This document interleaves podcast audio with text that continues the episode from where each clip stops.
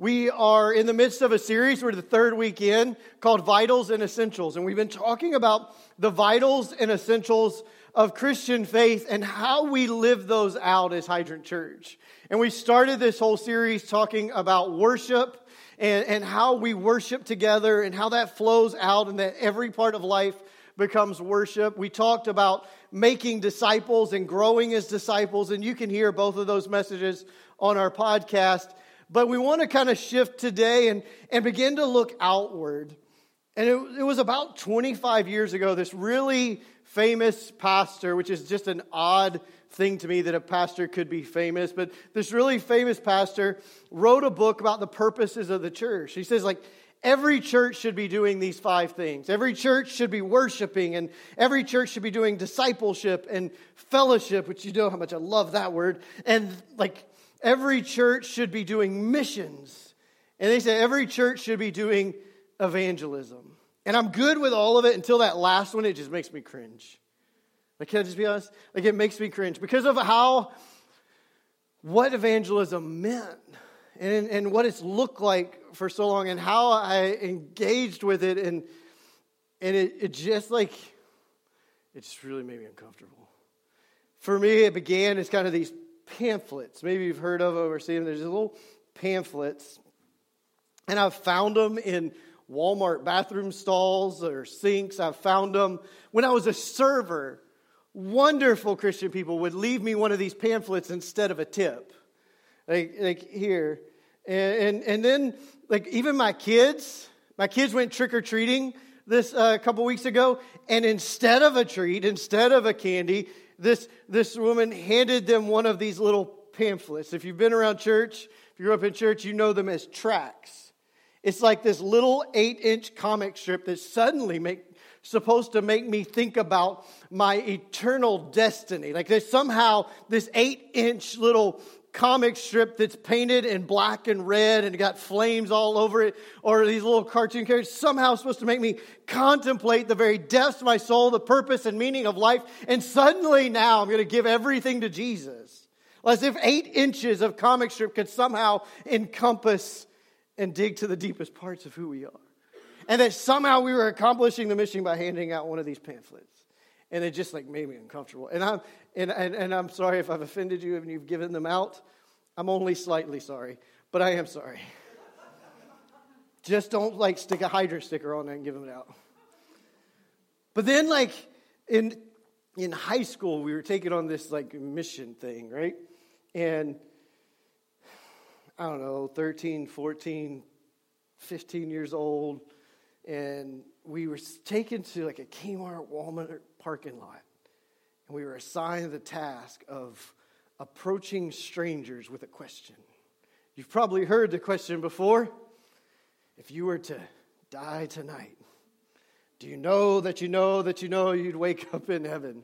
And I'm like, I've been following Jesus for 35 years now, and I'm not sure that I know anything on the other side of death, right? Like, Jesus is the only one who died and came back, and he didn't talk a whole lot about it, right? He's like, I'm going to make a place for you. And then we start talking about mansions as if we somehow understand that, except when you start to think about the actual image of mansions in the Bible. The word referred to the tiny little holes in a cork. It's more like a prison cell than a big house. It just meant there was a place, a designated place for you. And that's about all it tells us. But do you know that you know that you know? I don't know. I do all kinds of stupid things every day. And sometimes I, I believe it all, and sometimes I don't, and, I, and it's a struggle. And like, I'm not going to be able to jump. Like they wanted, they wanted somehow me as this pimply faced teenager to be able to convince this stranger to jump levels of intimacy from I don't know you to let's talk about your soul. Right? You can laugh. That's weird. Like Christians, we've done weird things, and that was one of them.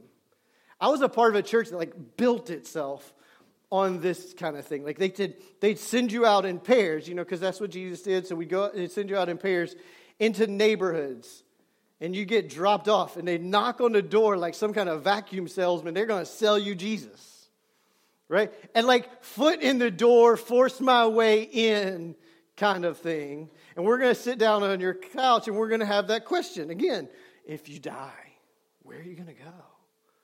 In the ground is where I'm going to go. And then we'll figure out the rest that He will. But they would want to, like, we're going to just take and go from stranger into this depth. And, like, somehow I can argue someone into Christianity. That was evangelism. Like, like, I need to convince you of how bad you are, how much sin is in your life, and that you're going to go to hell if you don't do something about it. And then once I convince you of that, now I'm supposed to, like, flip the coin and be all about the love of Jesus saving you? Let me tell you how horrible a person you are. Now, don't you want Jesus? And it, and it stopped working somewhere around like 1950, if it ever worked. And it just made me sick. Like I couldn't do it. Like I felt like I was supposed to, and I felt guilty for not doing it. Right? But then, but I, I just couldn't bring myself to like say these things and, and to talk to someone Right? Like you're lost, you're you're you're a sinner, you're look at how terrible you are. Like let me convince you that you're not good enough. Like we talk about like it's like trying to jump to the moon. No matter how high you jump, you're never going to make it to the moon. You're never good enough.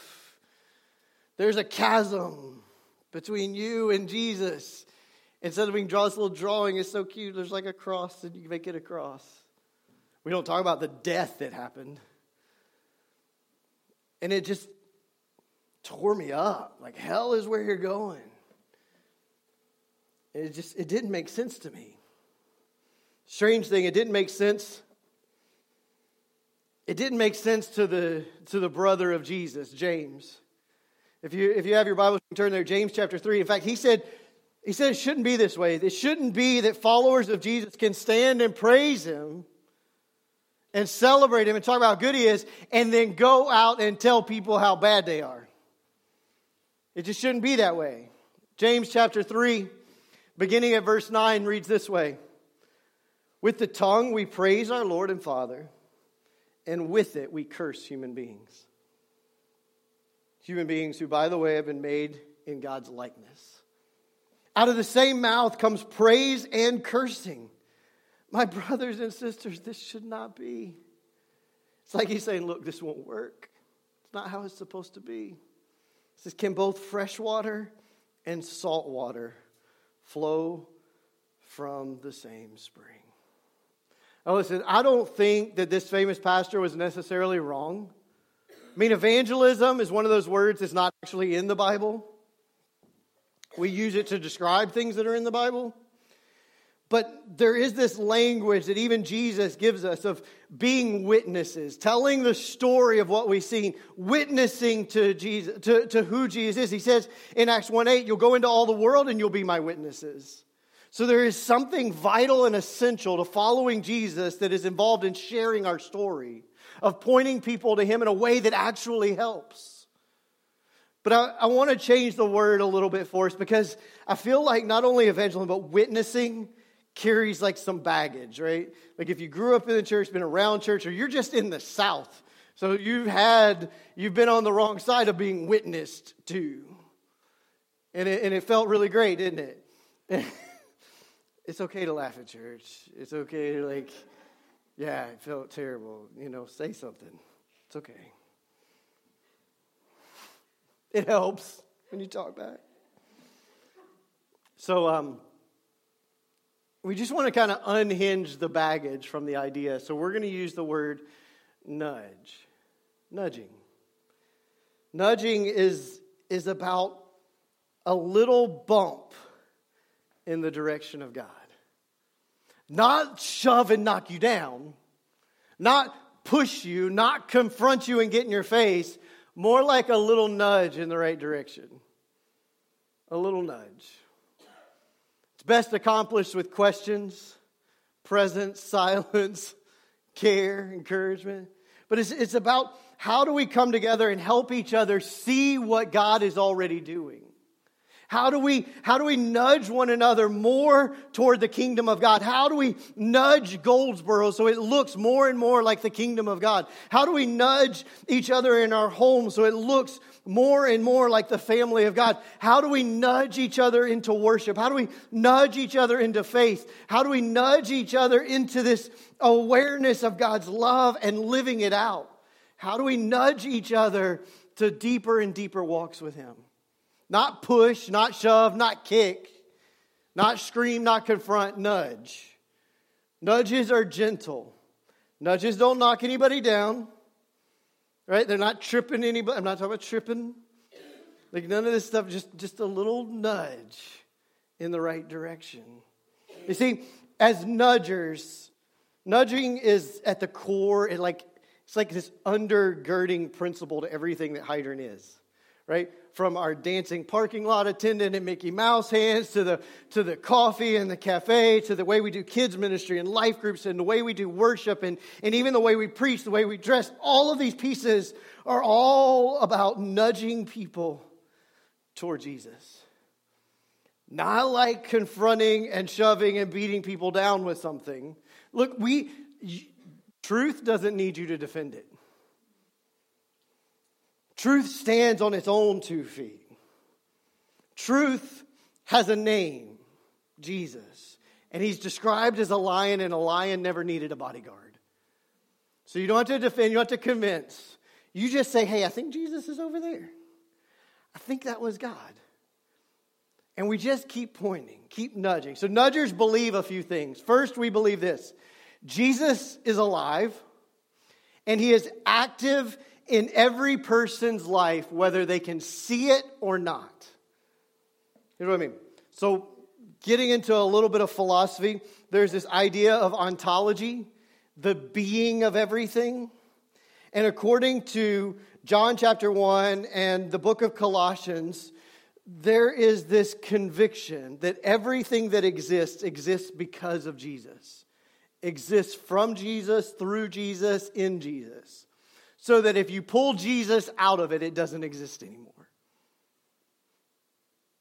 So that means that everything that exists has breath, is alive. Every person you meet, God is connected to them.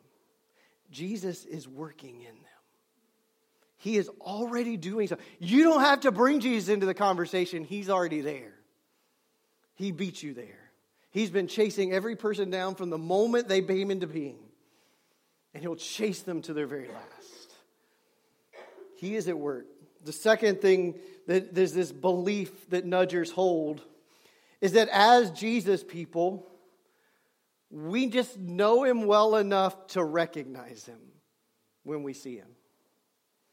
We, we recognize when He's working just because we know him. It's kind of like when you hear your kid's voice down the hallway screaming and you know it's yours. So you go the other way. right? Like you know it's yours because you recognize that voice. Or, or that dad who shaves his beard, I don't know why, but he might. And his kids still recognize him. Like we recognize those we love, those we know, and there's something beyond just appearance that connects us to them. And those, those who are Jesus people, those who are in relationship with Him, those who are following Him, we just know Him well enough to recognize Him. Know Him well enough to notice what He's doing because we've just learned over time what He likes to do and how He tends to show up and what He tends to be about and what He's not about. No matter what people slap the name Jesus on it takes some discernment, it takes some time to realize, like, no, that's Jesus. That's where he is. That's what he's doing. And so then we have this responsibility, this calling. Jesus said, You're going to be my witnesses. So we just kind of realize that as Jesus people, we nudge other people to see Jesus too.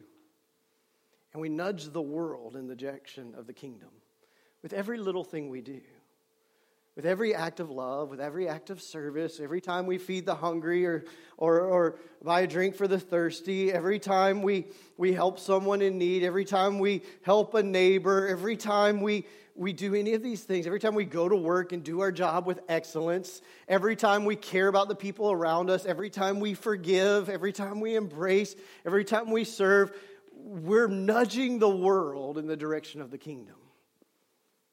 And that's what we are called to do as witnesses. Go and make disciples. We talked about it's not about like going somewhere else and doing it. it's just wherever you go. We're just nudging.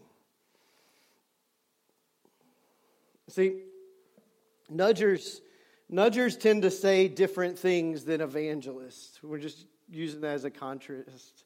Nudging is just another word for evangelism, really. But like we described it before, you know, I was, I was taught to say things like you're lost, you're in sin, you're messed up, and, and you're going to hell, and you need to do this, you need to get right with God, this kind of stuff. Like that's just the, the way evangelism looked. And the problem is it starts with people instead of Jesus. And so, nudgers, as those who are nudgers here, here at, at Hydrant, we take a different approach. It starts with God. God made you. And He has a purpose and good things for you. We believe Ephesians chapter 2, verses 8 through 10, where it says that He made us and that we come to Him through grace and faith, not by works, but that having come to Him, He has prepared good works for us to do. God has, has made each one of us, He's made every person you come into contact with, and He has good for them. And then we say things like, you belong to God. Like once it shifts, it's, it's you belong to God. Isaiah 43 1. Every person created by nature of being the creation belongs to God. It's pretty good. You belong to me. Like that's the line. We belong to God, and it's about coming back home and helping people come back home and realize that they've always belonged to God. That the only thing that makes us lost is that we are valuable to the one that we belong to and we've tried to wander off from him. It's not about somehow not knowing enough or being confused. It's just that, it's that to, to be lost is to, to be loved. Right? You don't care about things you lose that you don't like, it, it doesn't matter. And then say things like Jesus offers a better way. John chapter 14, verses 6, he says, I am the way, the truth, and the life. And that's usually kind of works, right? Like, we are, the way we are doing life isn't working all that great. And most people realize that at some point and they start to look for something else. Like we're, we're on this way and, and relationships are hard and finances are hard and parenting is hard and, and everything's not working out. We've been fired three times and like our way's not working. So we start to look for a better way. And Jesus says, Well, I've got a way like, follow me. Did you ever notice he didn't ask those 12 disciples what they believed about anything? He didn't ask them to say they were sorry for their sins before they came and followed him. He didn't ask them to do anything. He just said, Come on. And they did. And that was it. Like they got on the way. And as they started on this way of Jesus, they discovered more and more truth, and that truth began to set them free and give them the life they were created to live. And I think that Jesus is, is genius because he puts those words in his order of how it usually works for us. We get on the way of Jesus, and then we discover how true it is. Like he holds up this mirror and we start to deal in reality. The facades we've been building up fall apart and we start to realize, like, okay, life is not about what I can achieve. Life is not about the name I build for myself. Life is not about uh, uh, the accumulation of things. It's not about reputation. It's not about looking a certain way. It's not about what's been done to me or what I've done. It's about Him and the kingdom of God. And, and if I could just begin to see that I'm set free from all of this and I begin to see myself as I am and it's there in that authenticity, that reality, that truth that we discover what life really is. The life we've always dreamed of, the life we were made to live. So it's getting on the way and then getting on the truth and getting into life. And then we say things like, Heaven's really all around you. I know the life been living has felt a lot like death and darkness and difficulty, but heaven is just this close. All you got to do is take a step toward it. You think, well, I don't know about that one. Well, Matthew 10, Jesus sent out the disciples. And I wrote seven, I can't remember if it's seven or 27, I'm sorry. He says, Go and preach this the kingdom of God is near. The gospel in four words the kingdom of God is near. God is breaking into the world. And wherever Jesus is, that's where heaven is.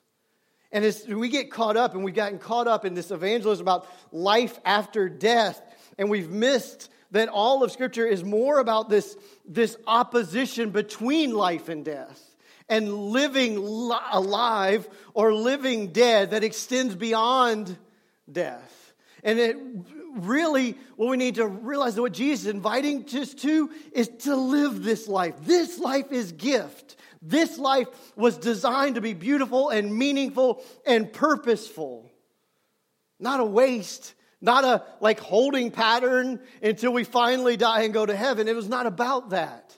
In fact, Jesus didn't talk a whole lot about heaven or hell. When he did, you know he did? He tried to like get the religious people's attention, not the people who didn't know him. He was trying to give them life and life abundant that begins now and extends into eternity. But it's not about like say your prayer, do your thing, check off the boxes, and go to heaven one day. What about hold on till you get there? We have that hope, but it's about living now, living this life as a gift from God, living now in the kingdom of God so that wherever we go, God is breaking in. God is at work, and we can see it and share it because it's near. Jesus kind of models this nudging for us. And, I, and it's in uh, Luke, Luke chapter 24, verses 13 to 35. And I'm not going to read all of it. I just want to kind of tell you the story there. So, Jesus had lived his 33 years. He goes to Jerusalem and is tried falsely. He's accused and he's put to death on a cross and, he, and he's buried, and on the third day he comes back. But his disciples didn't really know that he was alive again. And there are two of them on their way from Jerusalem to Emmaus. They're on the Emmaus Road. And they're walking away from Jerusalem, heartbroken, defeated, talking about everything that had happened, about how they had thought Jesus would be the Messiah, how he would save them from Rome and they're just kind of probably walking head down, talking slowly. And this stranger comes up. Like, what are you guys talking about? And as the stranger asks this question, they're like, haven't you heard? Like about this Jesus guy and everything that happened? Over like even just this last week, have you not heard? Said, We thought he was going to be the Messiah. We thought he was going to save his people. He killed by Romans. It says the stranger began to point them to things they knew. Like they knew the old scriptures. And so he started to point out, like, well, doesn't, doesn't your scripture say the Messiah will have to die? And he starts to unpack like everything they'd seen and experienced, just kind of kept pointing at these things like, well, didn't, didn't this look like God? Didn't this look like God? Didn't this look like what should have happened? And they, he walks with them all day and they have no idea who he is, right? I don't know, I don't know how you walk with somebody all day and never ask their name, but that's what they did. Maybe they thought he said it at the beginning and they were too nervous to ask again to feel like they didn't hear it. Like, you ever done that? Yep. My favorite is like, I don't think we've met. Can you help me remember your name? Oh, no, I meant your last name. Now you got them both. but anyway, so they don't have his name. They're walking with him all day. They're talking. They come to the end of the road to the house where they're going to be staying, and they do what every good Jewish person would do. They invite the stranger in to stay the night. You never send somebody out overnight on their own, you invite them in. And with some cajoling, they bring him in and they sit down for a meal. And the stranger blesses the meal, breaks the bread, and hands it to them, and their eyes open. And they realize Jesus has been with them all day long. He's been showing them things, and they say to one another, weren't our hearts strangely warmed as he talked to us? Can you imagine a better thing to be said about you? Like you come to the end of the days and people stand up at your funeral and they say, Man, every time I talk to him, every time I talk to her, it was like my, my heart was just warmed. I was encouraged. My hope was built up. I believed more with, with every conversation. I can't, that is my hope. Right? Like that is what I want to be known for. Not like he had all the right answers. Because a lot of times we have all the right answers to the questions nobody's asking. And he just kind of nudged them to the point that when they looked back, they saw he was always there. And that's the way it works. We nudge, we nudge those we love, we nudge those we meet, we nudge one another, people nudge us.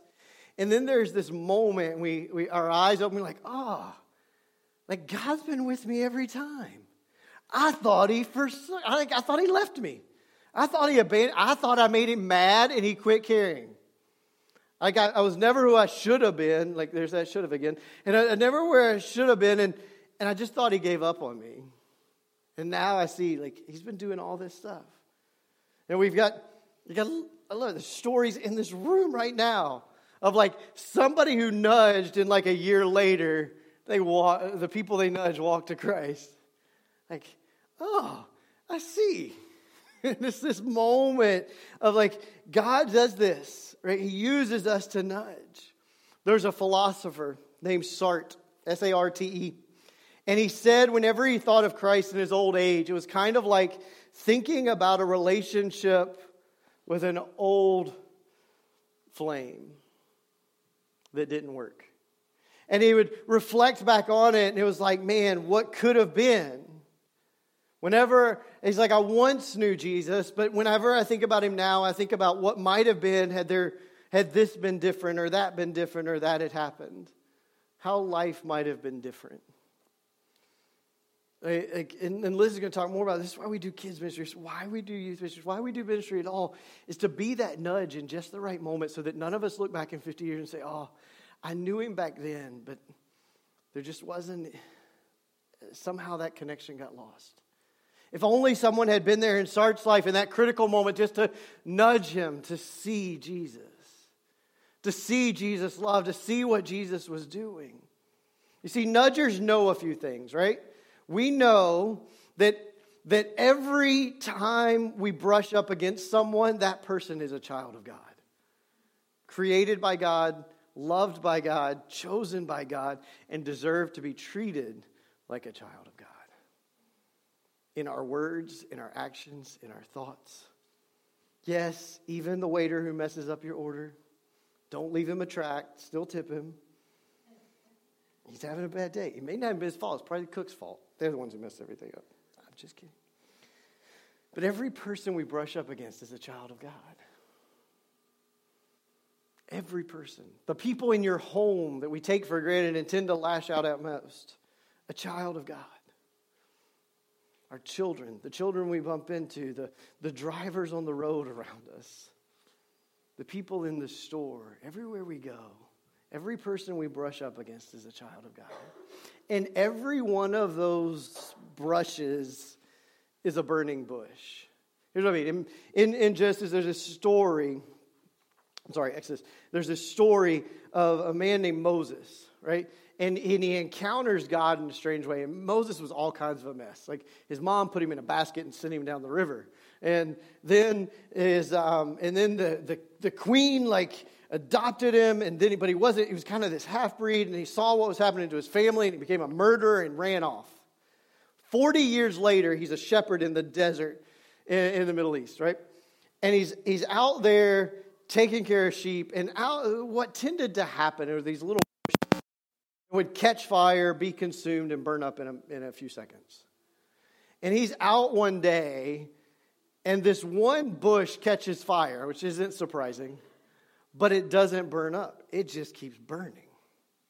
So, like any dude would do, he's like, Well, I need to figure this out. Let's go play with fire. And so he goes over to the fire. the, the one with all the boys is laughing. I love it. I love it. Yeah. Um, so he, he goes over to the fire, and, and a voice begins to speak to him the voice of God. Not like, I can't believe what you did, Moses. I know. You don't think anybody knows, but I know. No. It's like, I've got something for you.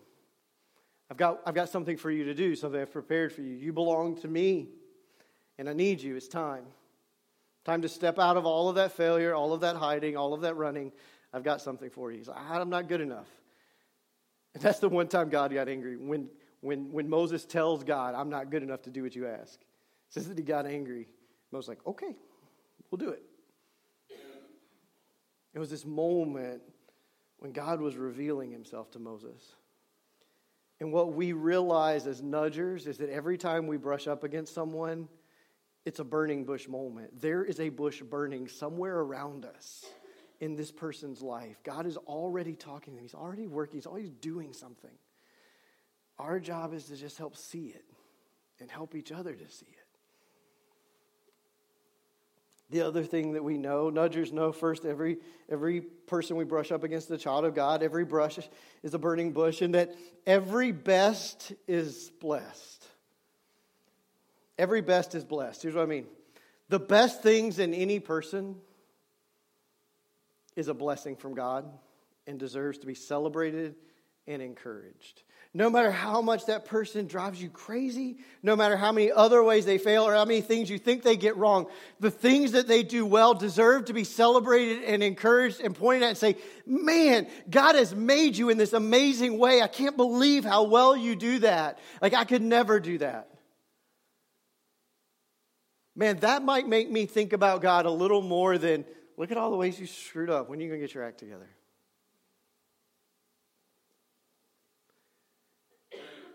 We look, nudgers look. They look for the unique beauty and best in everyone. They're looking to point it out. Wow, you're so good at that. I, I, you worship so freely. You're so kind. You're so patient. I can't, I can't believe that. You're so good with numbers. You build things. You, your ability with music. Like, I always feel bad when these days like this where the music's a little softer because like, the people on stage might hear me, and that's terrifying. But like, that's not me. It's so amazing. Scott was up here almost every night this week, sometimes well past 10 o'clock, installing the sound system. And these guys back here, brand new system, trying to figure it out, and, and are doing an amazing job, right? And we don't sometimes celebrate the things done right. We only look back there at that little room when something goes wrong, right? But they did an amazing job. Would you thank them for me? That, it, it's remarkable. Like I intentionally said, I don't want to know how this board works. That way I can't be asked to do anything with it. But like, we, we need to be able to point out the best as a blessing. God has made you in a wonderful way. I can't believe that. Then when you think about the worst, every worst is an opportunity for grace.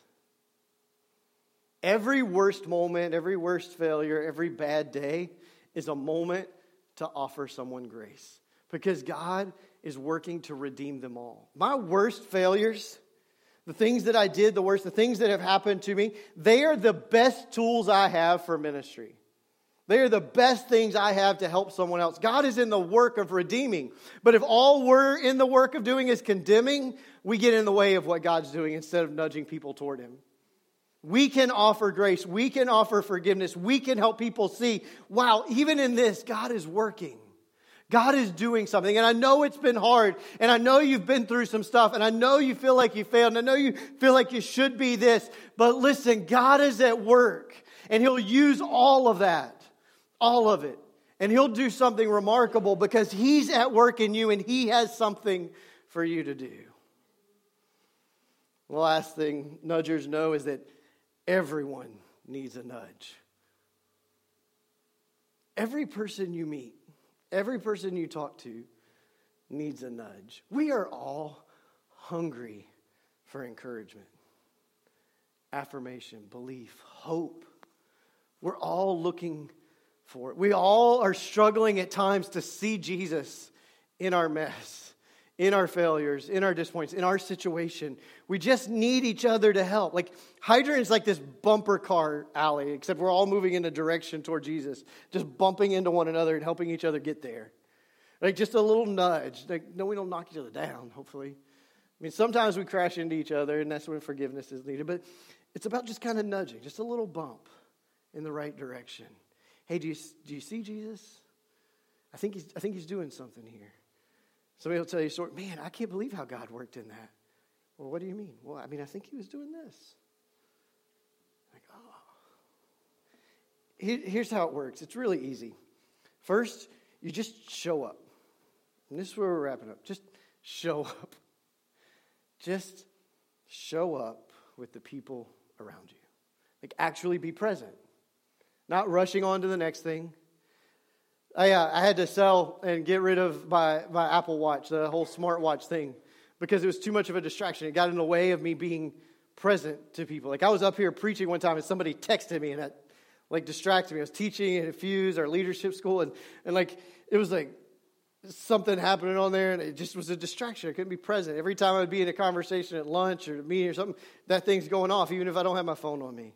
So, like, and I'm not saying it's wrong for anybody else. You can manage it and deal with it and ignore it, whatever. For me, I couldn't, and I needed to set it aside and like learn to leave my phone in the car when I go in somewhere, or leave it upstairs or whatever. Like, I don't need it all the time because the people I'm with need me, and I need them. And one of the best things we can do is just show up. You know, the truth is, in that text I told you about earlier from the guy who started the house church, that's really all we did. Like in their worst moment, they showed up here and we showed up for them and prayed with them and worshiped with them and encouraged them. When he was, when he was being written off and used and, and lied to and betrayed, I just sat with him. And we had lunch and we'd breakfast and we'd talk every week. And I just showed up. Like I didn't do anything special.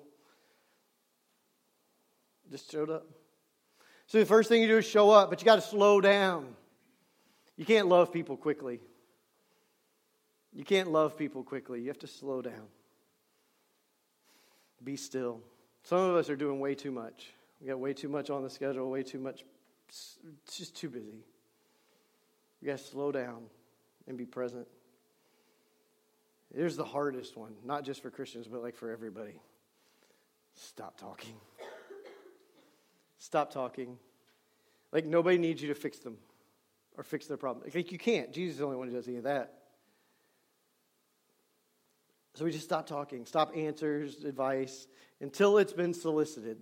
And I kind of go by this rule: you like you got to ask me two or three times before I give you advice, because you probably don't really want it.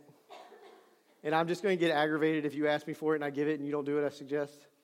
So I just don't. It works better. I let somebody keep talking long enough, I just listen. That's the next thing. Stop talking, listen. If I listen long enough, they tend to solve it themselves. They tend to come to the same advice I would have given them anyway. Because God's already talking to them. Like, I don't have to bring God into the conversation, He's already there. Most of us know what God wants us to do. We just don't have the guts to do it. And we need somebody to say, hey, I think God's asking you to do that. Can I help you? So we just listen and we watch. Watch for burning bushes. Watch for where God is showing up, for what God is saying, what Jesus is doing. Right? Because a lot of times we go through the whole day walking with Him and we just don't realize it's Him. Sometimes we don't ask, sometimes we just don't notice. Sometimes God is funny and annoying because He wants to show up by acting like He's not there. You think I'm kidding? That's the whole, He did it all day. He could have told those two disciples who he was way at the beginning of the day, and he didn't. And sometimes he walks with us and he's hiding. I don't know why. Until we get to end, we realize, ah, he was with us. He was teaching me. He was doing something all that time, and I just didn't see it. And then we just point. Hey, did you see that? I think that was Jesus. Did you see that burning bush? I wonder, that's weird. Let's go look at that. Like, what, what, you know, I think God was with you there. Like, I think God was doing something. It's, it's really much easier than like going up to a stranger and saying, Where are you going to spend eternity? Let's talk about that. Man, imagine if your life, in your whole life, you just like one person a year was significantly nudged toward Jesus. Just one person in your life each year. Man, wouldn't that be worth it? Wouldn't that be a life worth living? Man. So just start small. You just point, hey, I think that's Jesus. You know, when I was going through that, this is what, what, what helped me. God did this. This is where I saw him. This is what really made a difference. But then you sometimes you have to do what counselors do, right? If they don't if people don't understand when you tell them, you have to show them. So you show them God's love by loving on someone else in front of them. Do you see what that was like? But see, sometimes they still don't get it. So then you have to love them. You have to do it to them. It's kind of a positive version of what you do with a kid who's biting. And now I get if you have toddlers, you're probably going to hate me for doing this. I'm old school. We did this. But you can tell a kid to stop biting someone, and they're not going to stop. If they don't understand after you tell them, then you take them to the little child they just bit and show them the tears. Do you see how much this hurts? Show them. If they still don't get it, you do it to them. You bite that little finger. Not off, not hard, not till it bleeds, but enough that they get it. Oh, this hurts. I probably shouldn't do this. Right? It's just kind of the opposite. You show them love. Like, you show them kindness. You tell them, and then you show them, and then you do it to them. Right? Sometimes it's not the Emmaus road, sometimes it's the Jericho road. Jericho Road is where the Samaritan, the guy who should never have helped the guy on the side of the road, decided to help the person that he should have hated, should have been angry at, should have known nothing to do with, and loved and served sacrificially. And sometimes a nudge looks like it has no results. Because a lot of times it won't lead to a conversion. But it'll lead to a conversation, may lead to a confession, may lead to a, con- uh, to a connection. It'll lead to a relationship. And isn't it time that we stopped worrying about being right stopped winning arguments and started winning relationships? Let's pray. Father, thank you for those who have nudged me in the right direction all my life. I've needed so much nudging. Thank you for the times that you chose to knock me down and those who didn't when I deserved it. Would you help us to be a place where we are nudged toward you, where we nudge the world toward you, our community, our homes that look more like your kingdom? because of the way we love. In Jesus' name, amen. Hey, it was an honor to worship with you on this holiday weekend. If you're new, I'd love a chance to get to meet you. Be sure to stop by the Connect Bar on your way out. There are homemade cookies waiting for you on the way out. Have a great Sunday afternoon. It really was an honor to be with you this morning. Nudge someone today.